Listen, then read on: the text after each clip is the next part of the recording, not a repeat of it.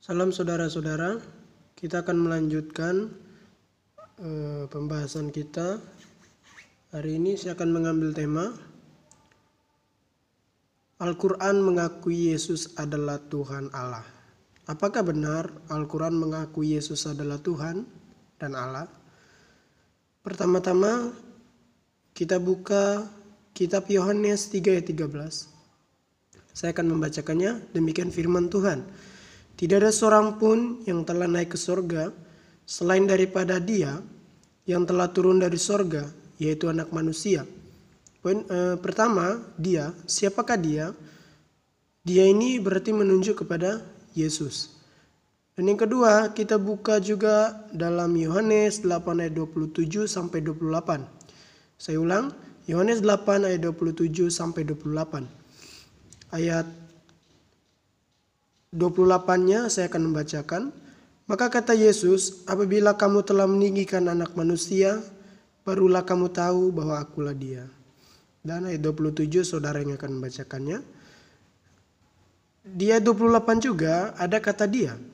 Dia ini berarti menunjuk, kalau Dia besar berarti menunjuk kepada yang paling atas, yaitu menunjuk kepada Yesus. Oke, selanjutnya kita buka di kitab Yohanes juga, yang terambil dalam Yohanes tiga belas ayat sembilan belas. Yohanes tiga belas ayat sembilan belas, demikian firman Tuhan, Aku mengatakannya kepadamu, sekarang juga sebelum hal itu terjadi, supaya jika hal itu terjadi, kamu percaya bahwa akulah Dia. Perhatikan, ada kata Dia. Jadi Dia ini jelas menunjuk kepada Yesus Kristus. Kitab Wahyu pun berkata demikian. Wahyu satu ayat tujuh belas sampai delapan belas.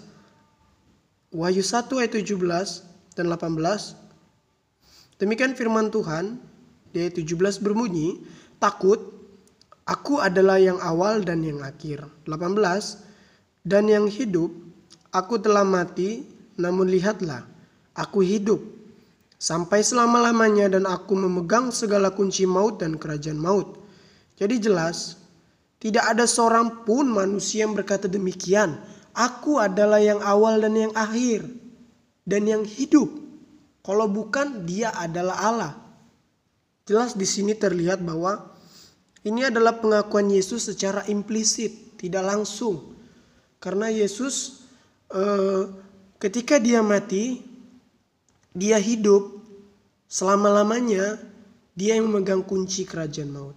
Jadi maut tidak berkuasa lagi atas kita. Jadi jika kita percaya kepada Yesus Kristus sebagai Tuhan, maka percayalah Tuhan tidak akan mencapakan engkau kepada neraka, melainkan engkau akan diselamatkan dan dipilih oleh Tuhan, dalam arti dikhususkan sehingga engkau selamat. Selanjutnya kita juga buka di dalam kitab Wahyu dua puluh dua ayat dua belas sampai tiga belas.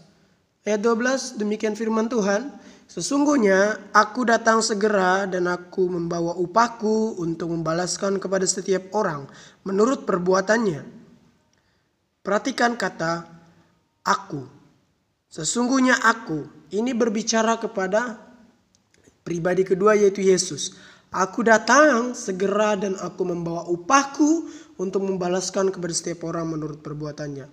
Jadi setiap perbuatan kita yang kita lakukan di dunia ini, setelah kita e, percaya kepada Kristus, menerima Dia sebagai Tuhan dan Juru Selamat, niscaya segala perbuatan kita dan tingkah laku kita pasti Tuhan ingat, dan Tuhan tidak akan melupakannya. Tetapi ingat, jikalau Anda dan saudara belum percaya kepada Yesus Kristus sebagai Tuhan dan Juru Selamat Anda, maka sia-sialah perbuatan baik Anda yang Anda lakukan. Hanyalah seperti mengumpulkan kain kotor, dalam arti Anda datang kepada Tuhan dengan membawa segala kebaikan Anda. Kebaikan itu menurut Alkitab adalah kain kotor. Jadi ketika eh, Anda berbuat baik dan menghadap Tuhan, apakah Anda mau membawa kain kotor? Tidak. Jadi jelas eh, bahwa Yesus datang segera menur, eh, ke dalam dunia ini membawa upah untuk setiap orang yang melakukan kehendak Tuhan menurut perbuatannya yang baik. Selanjutnya kitab Yesaya. Yesaya, ini kutipannya, bandingkan. Yesaya empat puluh ayat empat puluh, lihat. Lihat, itu Tuhan Allah, Ia datang dengan kekuatan dan dengan tangannya Ia berkuasa. Lihat, mereka yang menjadi upah jerih payahnya ada bersama-sama Dia, dan mereka yang diperolehnya berjalan di hadapannya. Jadi ini jelas bandingan kitab Yesaya ini pun mengatakan bahwa Tuhan datang akan membawa upah kepada mereka yang telah berjerih payah untuk melayani Tuhan, untuk bekerja oleh Tuhan. Tuhan akan membalaskan segala perbuatan dan jerih payah mereka, karena Alkitab berkata segala jerih payahmu tidak akan sia-sia di dalam Tuhan, karena dari Tuhan, untuk Tuhan, dan oleh Tuhan. Dan ayat tiga belas-nya dari Wahyu dua puluh dua tadi, ayat tiga belas, demikian firman Tuhan, Aku adalah Alfa dan Omega, yang pertama dan yang terkemudian, yang awal dan yang akhir. Jadi jelas Tuhan mengatakan Aku adalah Alfa dan Omega. Kata Alfa dan Omega ini dalam bahasa Yunaninya ialah pertama, huruf Yunaninya pertama, sedangkan omega adalah terakhir. Jadi kata alfa dan omega ini adalah kata Yunani yang dipakai. Jadi Tuhan adalah yang awal dan yang akhir. Bukan berawal dan berakhir, salah. Tapi Tuhan adalah yang awal dan yang akhir hidup kita. Bandingkan kita Yesaya empat puluh empat ayat enam. Beginilah firman Tuhan, Raja dan Penebus Israel, Tuhan semesta alam. Akulah yang terdahulu dan akulah yang terkemudian. Tidak ada selain daripadaku. Tidak ada Allah selain daripadaku. Jelas, kitab Yesaya juga mengutip bahwa eh, Tuhan adalah yang terdahulu dan terkemudian. Jadi jelas di sini, baik Wahyu, kitab Wahyu, penulisnya adalah Yohanes, mengatakan bahwa Yesus adalah yang awal dan akhir, sedangkan Yesaya pun mengatakan demikian, bahwa Allah lah yang awal dan yang akhir. Jadi jelas itu adalah ayat-ayat Alkitab eh, yang mengatakan bahwa Yesus adalah Tuhan. Jadi jelas Alkitab kita masih banyak ayat-ayat tentang Yesus adalah Tuhan juga. Contohnya di Yohanes empat belas ayat enam, kata Yesus, Akulah jalan dan kebenaran dan hidup. Dan di kitab Yohanes yang mengatakan demikian, sebelum Abraham jadi aku sudah ada.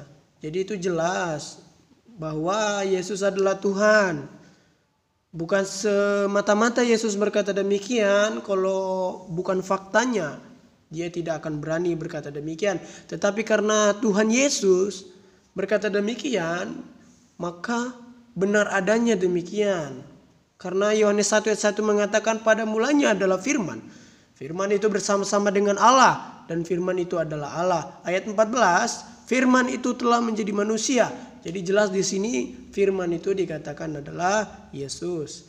Jadi jelas ini adalah ayat-ayat Alkitab. Saya akan eh, mengutip surat Al-Quran yang mencatatkan bahwa Yesus adalah Tuhan. Terdapat dalam Quran surat lima puluh tujuh Al-Hadid.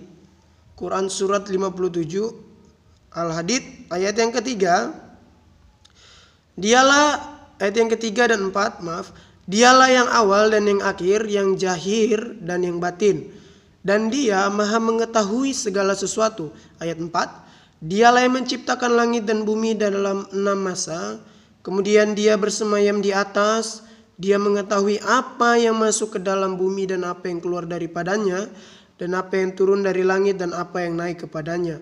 Dan Dia bersama kamu di mana saja kamu berada, dan Allah Maha melihat apa yang kamu kerjakan. Jadi jelas Quran surat lima puluh tujuh Al-Hadid ini mengatakan bahwa Dialah yang awal dan yang akhir. Mari kita uraikan bersama-sama. Perhatikan kata Dialah yang awal dan yang akhir, yang zahir. Yang zahir itu artinya Tuhan yang sudah pernah terlihat mata manusia sebelum kemunculan Islam. Jadi jelas bahwa yang zahir artinya Tuhan yang sudah pernah terlihat mata manusia sebelum kemunculan Islam. Apa artinya? Artinya Al-Quran mengakui bahwa Tuhan yang sebenarnya itu sudah pernah terlihat oleh mata manusia dengan bukti-bukti yang nyata sebelum Islam nongol di bumi Arab. Jadi jelas saudara, bahwa Tuhan yang sesungguhnya adalah Tuhan yang pernah terlihat oleh mata manusia sebelum kemunculan Islam. Jadi sebelum kemunculan Islam pun tiba, Tuhan kita yaitu Yesus Kristus eh, sudah ada dalam dunia ini, mengambil rupa menjadi manusia. Jadi Tuhan kita adalah Tuhan yang baik. Bersyukur kalau Tuhan itu mau menyatakan dirinya sebagai manusia kepada saudara, karena Tuhan sendiri mau saudara diselamatkan. Tuhan sendiri mau datang ke dalam dunia ini dengan bentuk manusia dan uh,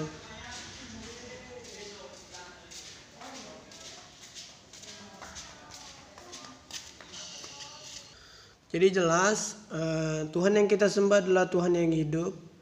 Jadi bersyukurlah kalau Anda sudah percaya kepada Yesus Kristus sebagai Tuhan dan Juru Selamat Anda. Anda bersyukur kalau Dia juga pernah uh, hadir dalam dunia ini untuk merasakan dan mau menebus saudara. Dan yang kedua, uh, Quran surat dua Al-Baqarah terambil dalam ayat dua ratus sepuluh. Berbunyi, tiada yang mereka nanti-nantikan melainkan datangnya Allah dan malaikat atau pada hari kiamat dalam naungan awan. Dan diputuskanlah perkaranya dan hanya kepada Allah dikembalikan segala urusan. Perhatikan, kata tiada yang mereka, tiada yang mereka ini e, manusia, tiada yang mereka, mereka ini menunjuk kepada manusia nanti-nantikan. Melainkan datangnya Allah dan malaikat pada hari kiamat dalam naungan awan. Jadi jelas bahwa anak manusia di kitab e, Allah. E, saya ulangi, jadi jelas bahwa anak manusia di Alkitab sama dengan Allah di Al-Quran. Contohnya saya ambil e, kitab Matius dua puluh lima, tiga puluh satu, dan tiga puluh dua. Ayat tiga puluh satu, apabila anak manusia datang dalam kemuliaannya dan semua malaikat bersama-sama dengan dia, maka ia akan bersemayam di atas tahtanya, maaf, di atas tahta kemuliaannya. Ayat tiga puluh dua, lalu semua bangsa akan dikumpulkan di hadapannya dan ia akan memisahkan mereka seorang daripada seorang, sama seperti gembala memisahkan domba dari kambing. Al-Quran kemudian menyampaikan hal itu kepada umat Islam. Jadi jelas ini adalah eh, pengakuan Al-Quran sendiri yang mengatakan bahwa Yesus adalah Tuhan. Jadi jikalau saudara kita muslim pun belum percaya dan belum menerima kalau Yesus itu Tuhan, biarkan saja. Namun eh, suatu hari nanti pasti mereka akan dibukakan. Eh, mungkin bagi saudara yang sudah terima Yesus, percayalah bahwa saudara akan diselamatkan, dan percaya, bersyukur kepada Tuhan kalau hidupmu sudah diselamatkan. Terima kasih, kiranya Tuhan memberkati aktivitas kita dimanapun kita berada, dan oleh pertolongan Tuhan kita selalu dilindungi oleh naungannya. Tuhan memberkati. Shalom Aleichem Yeshua Mashiach. Amin.